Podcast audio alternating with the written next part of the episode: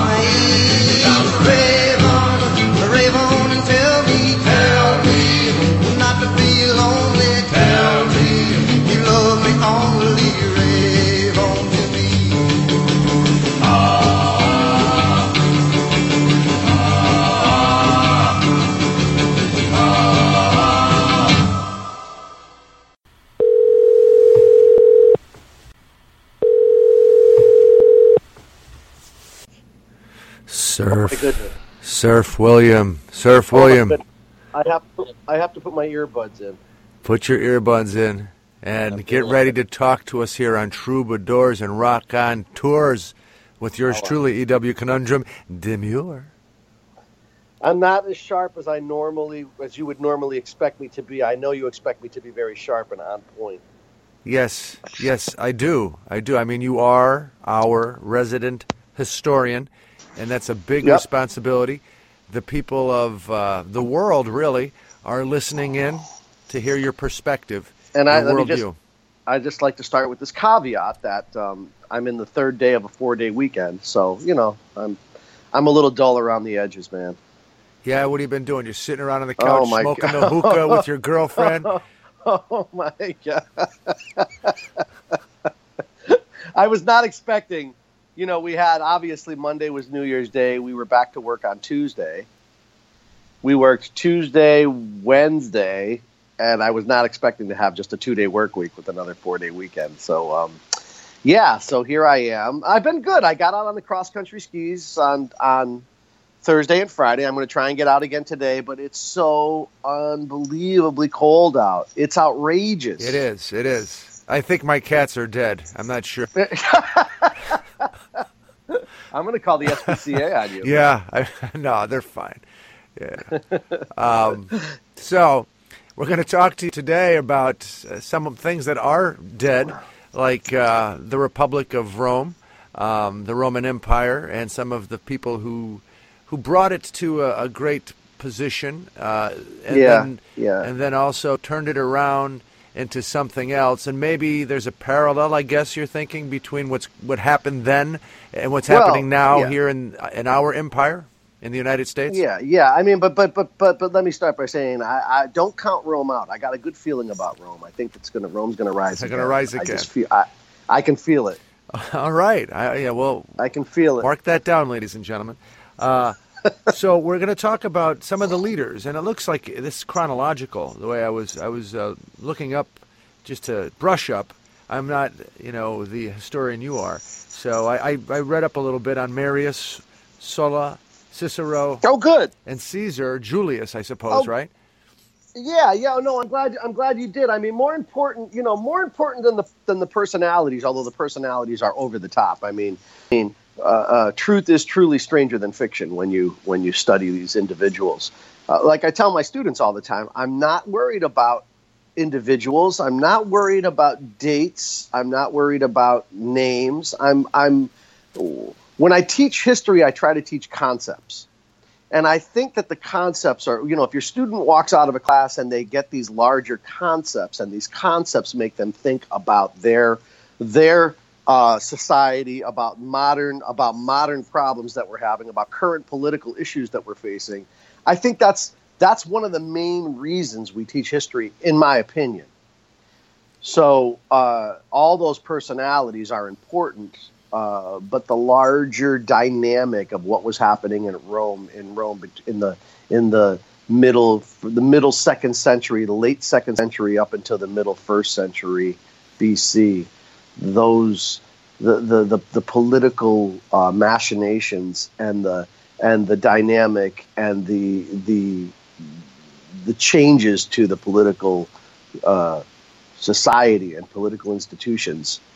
I think those are the relevant those are the relevant lessons that we in modern America should should should examine. When you when you talk about the changes, are you talking about when Rome went from being a republic to an empire? Exactly. Exactly. Yeah. Yeah. That's a, that's a good way to sum it up. That's a, that's exactly right. And I mean, historians can st- continue to study, you know, what happened. Right. It was it was a very Rome was very anomalous in the ancient ancient world because it had this concept of democracy. Now, their democracy was clearly, you know, not a, a true democracy. I mean, it was like any early democracy, even in this country. It it had to do with the with the aristocracy and those who those who controlled the resources and the and the the upper classes really ran the show. But there were still political institutions that gave commoners the opportunity to express their political will. Um, that all started to change in the middle second century, going into the first century. And because you had power mongers Yeah. such as Cicero, I guess, and, and Caesar, Julius, who Yeah, and, took, took it into the empire where Right. Julius was a dictator, Well, and what, and, and what happened was, you know, and we and and here's the dilemma, and this is a big dilemma for me personally. I, I, you know, it makes me examine my own personal philosophy, which I've held for the last 35 years, and and you know, I like when I like when I'm forced to examine my belief system and determine why I believe what I believe, you know, where my ideas come from, how philosophically and ideologically sound are my are my ideas, the the ideas that make up the essence of who I am, and and um, what if these ideas, these notions are challenged? And one of the things you get over and over again at this at this phase in Roman history is this idea of the um, optimates and the populares, and that was the the ruling class, the optimates, and the populares, the, the populists.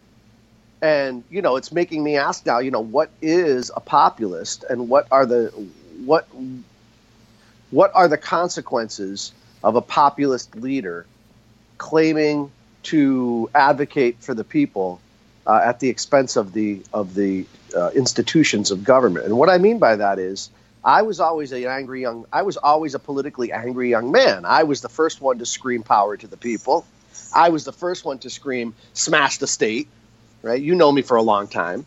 Um, Oh God, yeah. I mean, I might not have been out in the street, you know, you know, marching on on on the institutions, but my philosophy has always been these big institutions, especially these big political institutions, they're inherently flawed. They're inherently flawed. Uh, power is consolidated. They don't really reflect the will of the people. Um, something has to be done to either modify them drastically, revolution in a revolutionary way, or subvert them, or just tear them down and build up new ones. But now, when I'm studying Rome and I see what happens when a leader comes along, the leader claims to be a populist, the leader claims to speak for the people, um, and the leader advocates uh, doing away with political institutions that have been in place for hundreds of years and what the consequences are of that. And, you know, obviously now we've got this guy in the White House who I think is a complete fraud in every way. Uh, but ironically, ironically, you know, this guy, and I know it's all self-serving, and I know it's it's incoherent, you know, semi-senile ranting, but this is the guy who's who's speaking out against the FBI.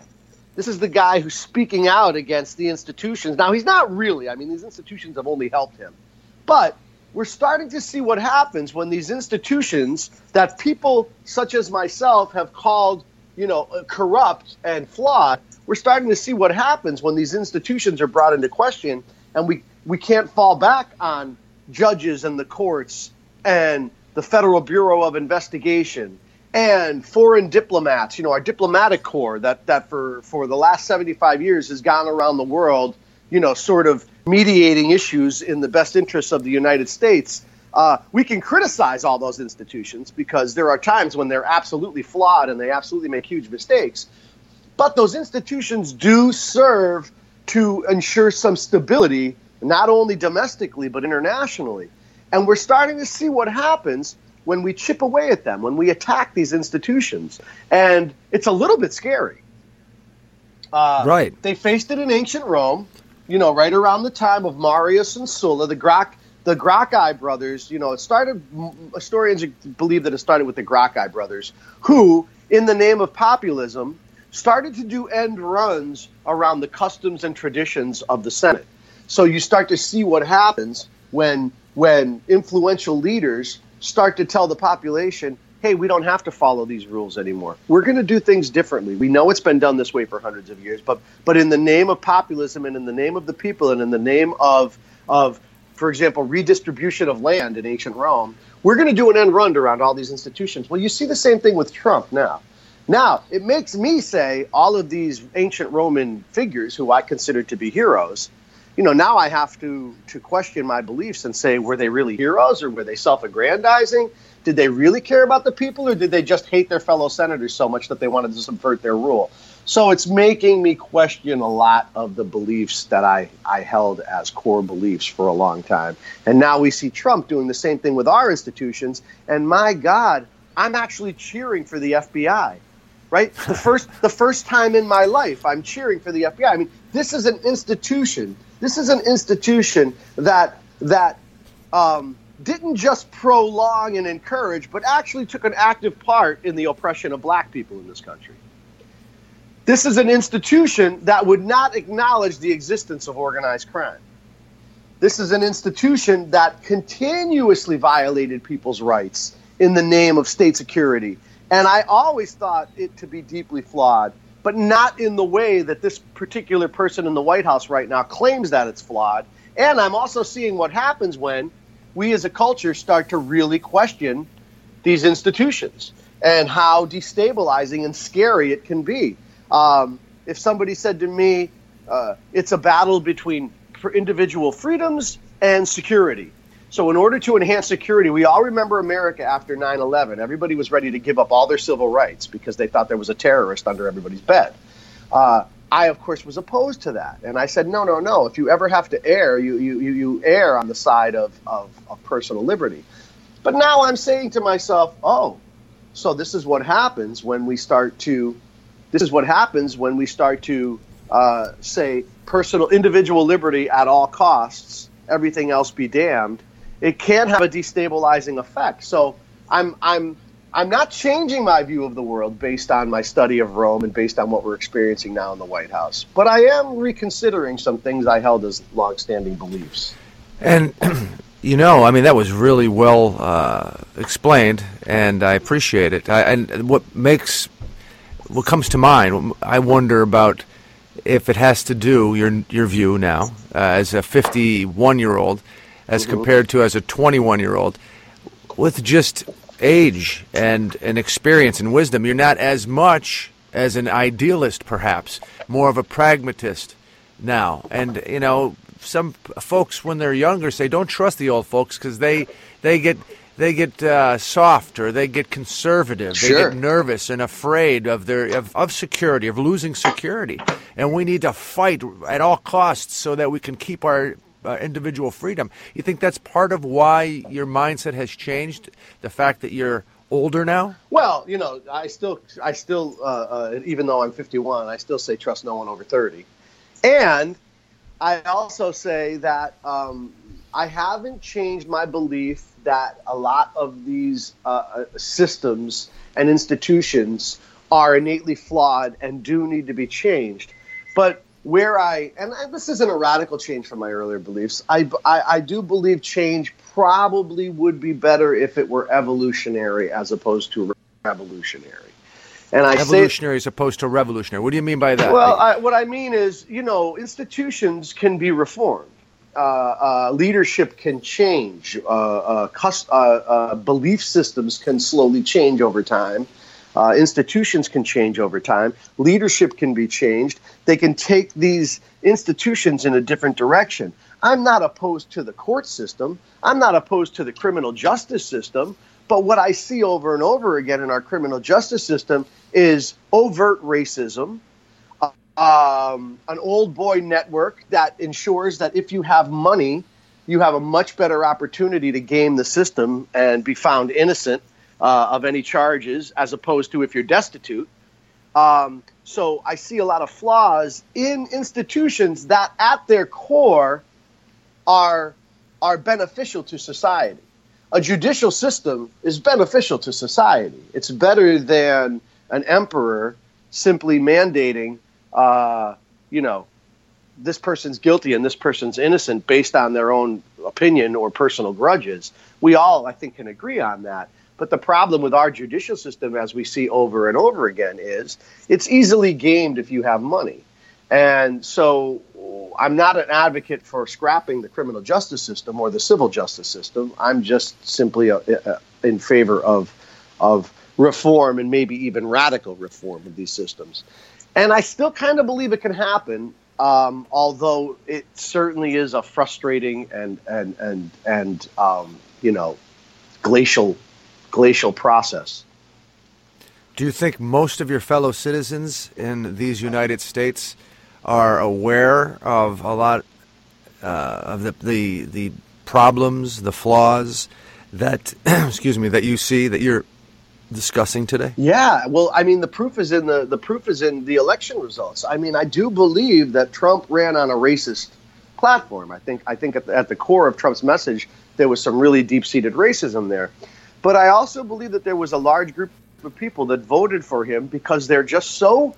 Um, they're so disgusted with the current system, economic, political, judicial, that they saw a guy come along.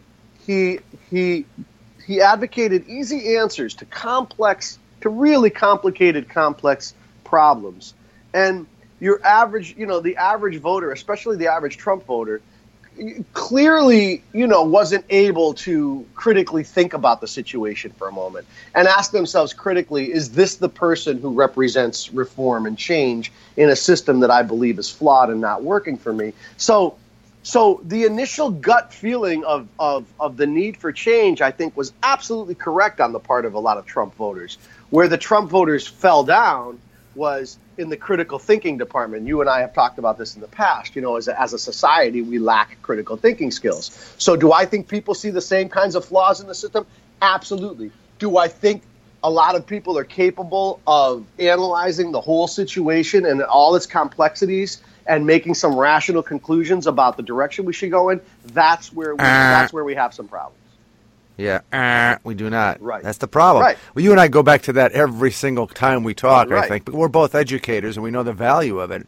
You have to. We have to educate uh, at a very young age so that people feel comfortable. They have the skill set Yep.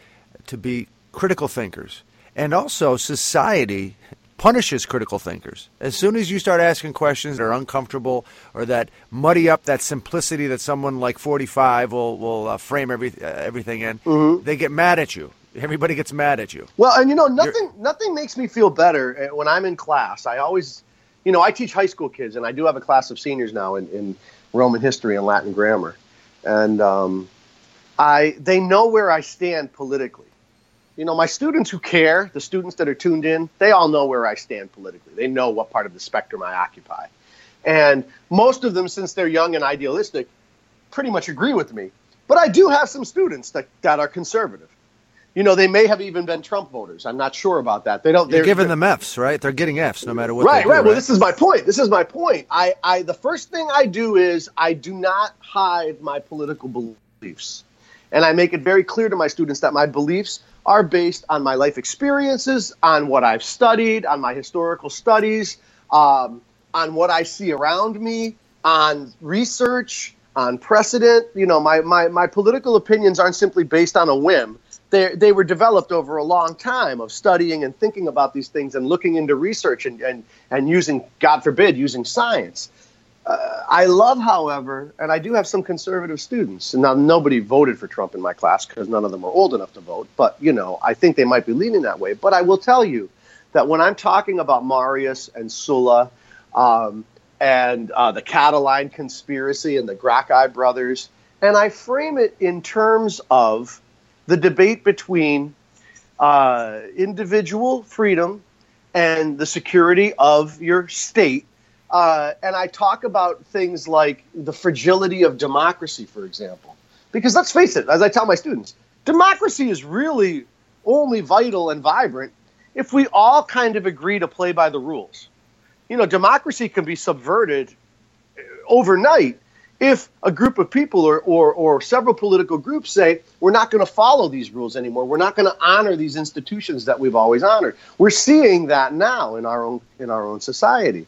So i really love when my conservative students when i say things like that like for example democracy is a very fragile thing. In ancient rome you had factions that decided they weren't going to honor the institutions that were centuries old. They were going to subvert those institutions or they were going to do end runs around them and you see what starts to happen. For example, political violence.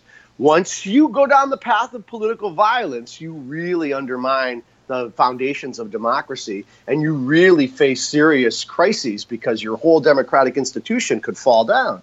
And I love when my conservative students not in agreement with that. And I say, do you see?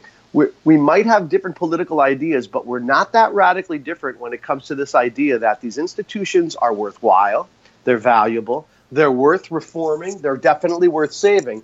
Rather that than tear it all down, introduce chaos into the equation, and then sort of see what happens. So I do believe there's a lot of common ground for the left and the right to come together. We just need some more articulate, articulate, honest, genuine leadership, which is what we're really lacking right now.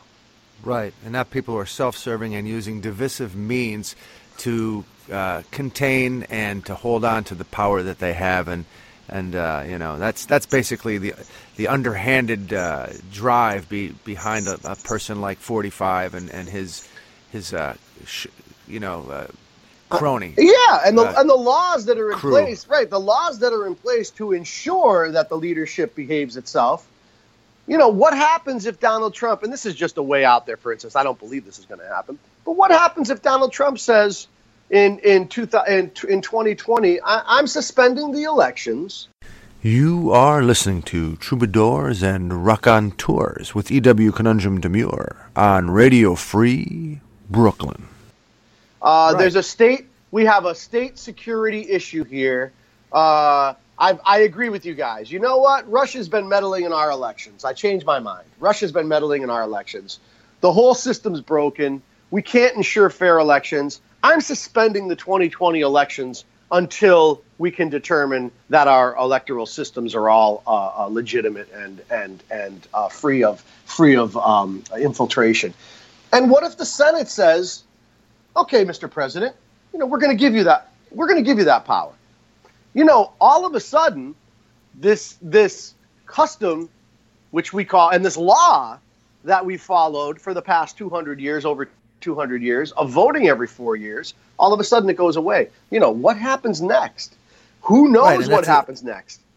and that's a step from being a republic to an empire. Right, You know, right. You know, the dictatorship now is is what we have instead of the presidency. Some people would argue, in many ways, you know, that that we're not a democracy, uh, and I, I know you don't believe that. It's not a true democracy. I think you would say, but we're It's a certainly not a Republican- it's dictatorship. It's a, what's the term? A Republican democracy? It's a representative democracy. I mean, we elect Yeah, people yeah. to express our desires, uh, you know, within government because we can't and all it's do it flawed because of money, and it's flawed because of it's the influence deeply of it's money. deeply flawed. Yeah, it's but then, but again, you're right. It's deeply deeply flawed, and money is a big issue.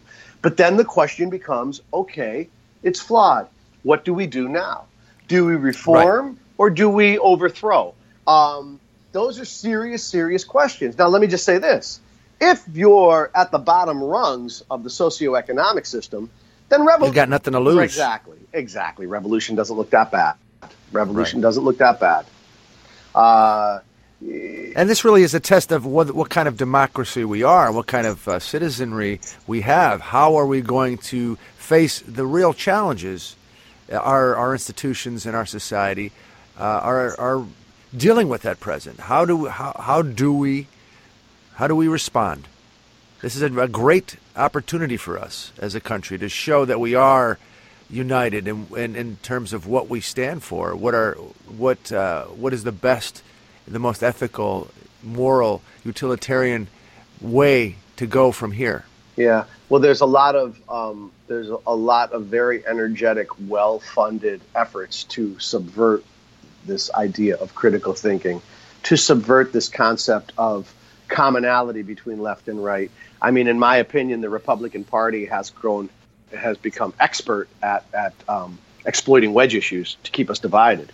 Uh, Oh, my God, It's a yeah, brilliant. You know, we've seen over the last seventy years or so this brilliant Republican strategy of of emphasizing wedge issues that people feel very strongly about, that people will vote in favor of to the detriment of their own economic uh, Right. uh, economic gain. It's truly shocking. It's truly shocking that somebody would vote for a candidate who is going to who is going to change the tax laws so that we experience a greater redistribution of wealth from the work poor and, and working class up to the wealthy. They're going to get all the money. They've al- we already see the greatest disparity in wealth probably since ancient Rome in this in this society, and because that candidate says uh, I'm opposed to abortion, you you vote for him. Now, all of his other policies are going to undermine your political your your economic stability. But because he says, I want you to keep your guns, or I'm opposed to abortion, or I hate Mexicans, because he says those things, which really don't affect your day to day life in any real in No, any but real but he, he gets you he gets you scared. You you know you're doing things against If you vote God, or you're going to be you're going to be for me, murdered or yeah. raped, or It- or you're going to lose your culture and the American dream. It's really he crazy. scares people. Right. Yeah. If you vote for me, Obviously. you'll be able to say Merry Christmas again. Right. if you vote right. for me, you get to keep your guns. If you vote for me, um, we're going to make all you. we're going to make all abortions illegal. And people hear that, right? They, they, they be these- good with God. right, and and they and they vote for a candidate who does not have their who not only doesn't have their best economic interests at heart, but is actually undermining their economic interests, and they vote for And- them enthusiastically. Right, and it's not even of the experience they are. Doesn't appreciate or understand what they what they are dealing with. You know, was born with a silver spoon. Right. You know, Well, just, just you, you talk about critical thinking. Who in their right mind would think that an individual born into wealth, whose entire life has been dedicated to his own aggrandizement, has done almost nothing for people who are who are who are worse off than he, right? Done nothing. Trump doesn't have a history of charitable work. Trump doesn't have Trump doesn't have a history of of of, of giving uh, a, a portion of his wealth to charitable causes. Trump's money goes into Trump and to furthering the Trump empire, whatever that is. And and what would make you think that this guy who's never cared about you ever in his life all of a sudden cares about your economic situation? Right, Well, right. Really, th- you can't believe that, but you really do like when he says no more abortions. You really do like when he says I hate Obama because you hate Obama too because there's this Well, well- racist thing going on. Wh- Where yes, there is, and it's really something that you would figure would happen in a banana republic when people don't have the privilege of education and Yep. and, uh, and solid institutions. Not here, where we do have those privileges. But hey, we were wrong, and and basically, I think you hit it though, because because there is discontent, and there should be discontent in uh, in in certain segments, huge segments, segments that you and I are a part of in our society. But this is not the way to deal with those those uh, problems that you feel. Um, sort of just sick of having to deal with the disparity and opportunity and access. This is not the way. We're but we need to stop. We need to stop there right now. So Okay, we're going off, and we all only have a couple minutes left. You know what, EW? It's your show, man. Hey, it's your world. We just well, live in it. yeah, Okay. I yeah, yeah, yeah, exactly. Keep that. Don't forget that. Uh, but Sir William, the, the la- let, let's let's just wrap up. You can't wrap. Some, I don't, I'm not ready to wrap up. I can go for well, another we, we three have to. We have other. We have other other things that we have to put into this episode. You know what this is? This of- is of- the fascism of radio programming. That's what I'm a victim of right now. sum sum up something, say something to to give, to give people uh, a little substance be, between now and the next time you're on uh, Troubadours and I, Rock I on read a little excerpt from Robert Reich. I won't be able to quote it all directly. It was like basically the ten points, the ten points to follow to keep to, to, to sort of keep to sort of keep up hope. So the thing I want to say is, you know what? We can affect change. So everybody on an individual level, let's be nice to one another. Let's continue to research uh, the current issues. Let's let's support the arts. Let's uh, go out and make some art. Let's let's not argue with the people on that side who are basically beyond reason. Don't even bother arguing with them. Simply work on building up support and momentum for what is right and what is good and what is best for this country. Critical thinking, strong political institutions, uh, political engagement by the vast majority of the population. Let's continue to work on that stuff with a smile on our face. Let's be happy warriors and let's win this fight. Beautifully said. Thank you so much, Sir William. That's it. I'm over. Uh, I'm done. That's it. You're done. Until next time. This is Happy un- New Year. This is unjust. I want to go on record as this whole thing being unjust. hey, compl- complain to your senator. okay. Much love to you, EW. Much love back to you, Sir William.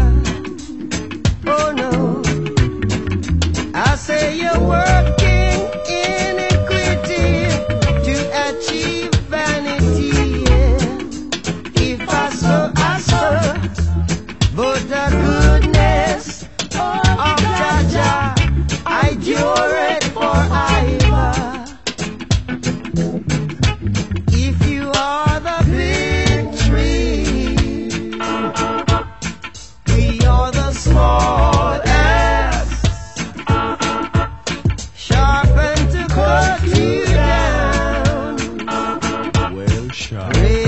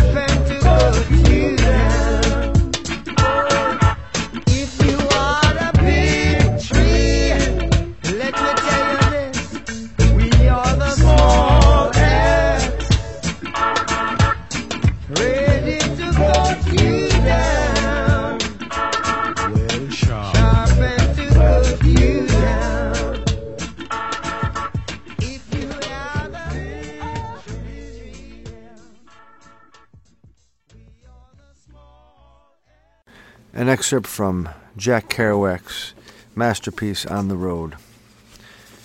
First, I bought a loaf of bread and salami and made myself ten sandwiches to cross the country with. I had a dollar left. I sat on the low cement wall in back of a Hollywood parking lot and made the sandwiches using a piece of flat wood I found on the ground and cleaned to spread the mustard. As I labored at this absurd task, great Klieg lights of a Hollywood premiere stabbed in the sky, that humming West Coast sky. All around me were the noises of the crazy Gold Coast city. And this was my Hollywood career. This was my last night in Hollywood, and I was spreading mustard on my lap in back of a parking lot John. I forgot to mention that I didn't have enough money for a bus ticket all the way to New York, only Pittsburgh. I figured to worry about that when I got to Pittsburgh. My sandwiches under one arm and canvas bag in the other, I strolled around Hollywood a few hours. Whole families that had driven from the country in old jalopies went put put put across Sunset and Vine with their eager faces, searching everywhere for movie stars. All they saw was other families and other jalopies doing the same thing. They came from Oakey Flats outside Bakersfield, San Diego, Fresno, and San Bernardino. They read movie magazines. The little boys wanted to see Hopalong Cassidy conducting his great white horse across the traffic. The little girls wanted to see Lana Turner in a deep embrace with Robert Taylor in front of Whelan's. The mothers wanted to see Walter Pidgeon in top hat and tails blowing at them from the curb. The fathers, gaunt, crazy, jalopy Americans, scented money in the air. They were ready to sell their daughters to the highest bidder. On the sidewalk, characters swarmed. Everybody was looking at everybody else. It was the end of the continent. No more land. Somebody had tipped the American continent like a pinball machine. All and all the goofballs had come rolling to L.A. in the southwest corner. I cried for all of us. There was no end to the American sadness and the American madness. Some day we'll all start laughing and roll on the ground when we realize how funny it's been. Until then, there is a lugubrious seriousness I love in all this. At dawn, my bus was zooming across the Arizona desert, Indio, Blythe, Salome, where she danced. The great dry stretches leading to Mexican mountains in the south. Then we swung north to the Arizona mountains, Flagstaff, Clifftown. I had a book with me I stole from a Hollywood stall, Les Grandes Miaulites of Alain Fournier but I preferred reading the American landscape as we went along. Every bump, rise, and stretch in it mystified my longing. An inky night we crossed New Mexico immersed. At gray dawn it was Dalhart, Texas.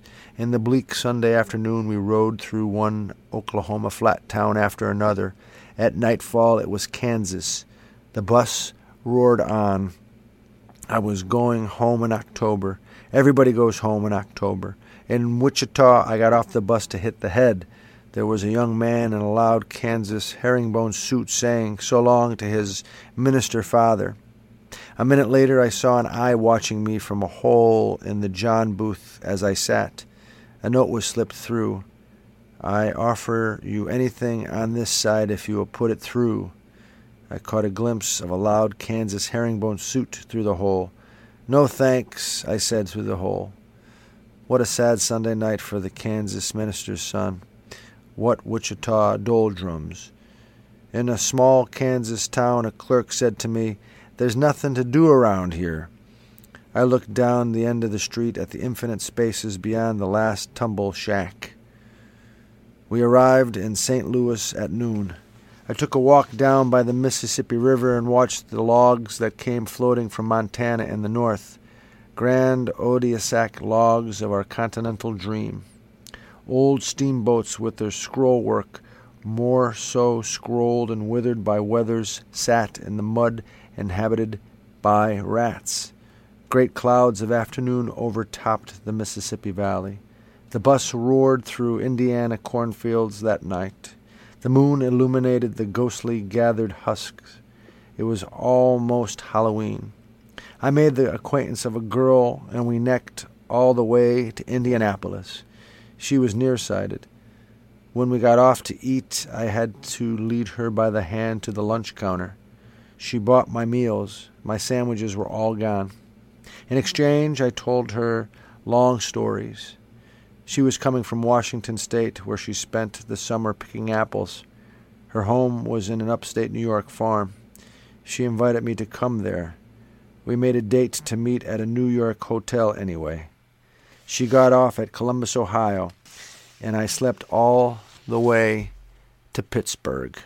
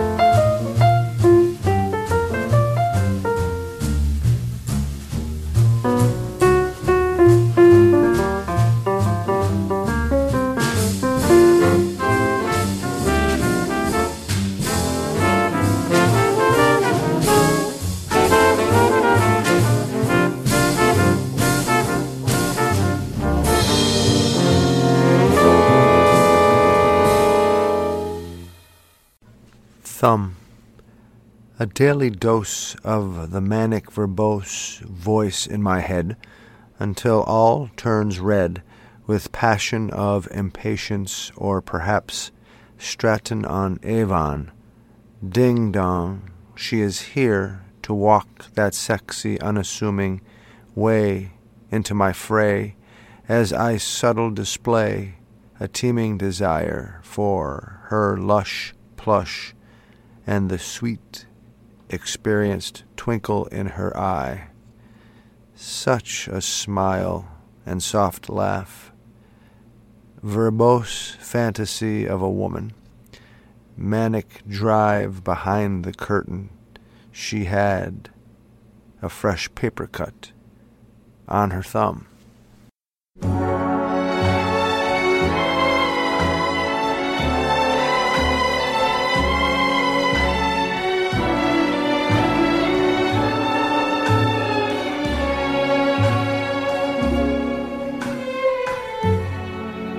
put a spell on you.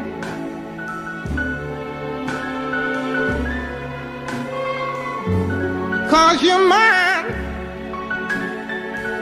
Do, do, do,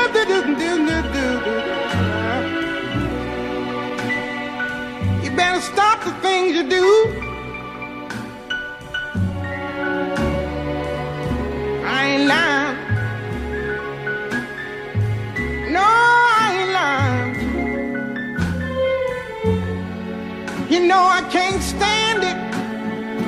You're running around. You know better, Daddy. I can't stand it cause you put me down. Yeah, yeah. I put a spell on you. Because you're mine.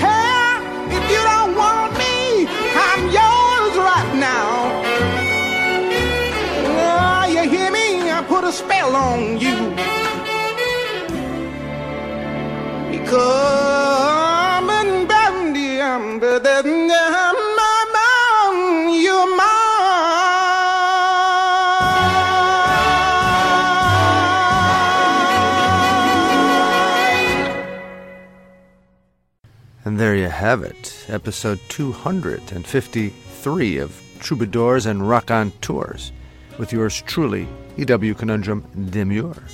I'd like to thank those folks that made this episode happen. First and foremost, our regular contributor and resident historian, Sir William. So much fun to talk with you. We also like to thank the great Jack Kerouac for writing on The Road. And these musical artists as well deserve our gratitude.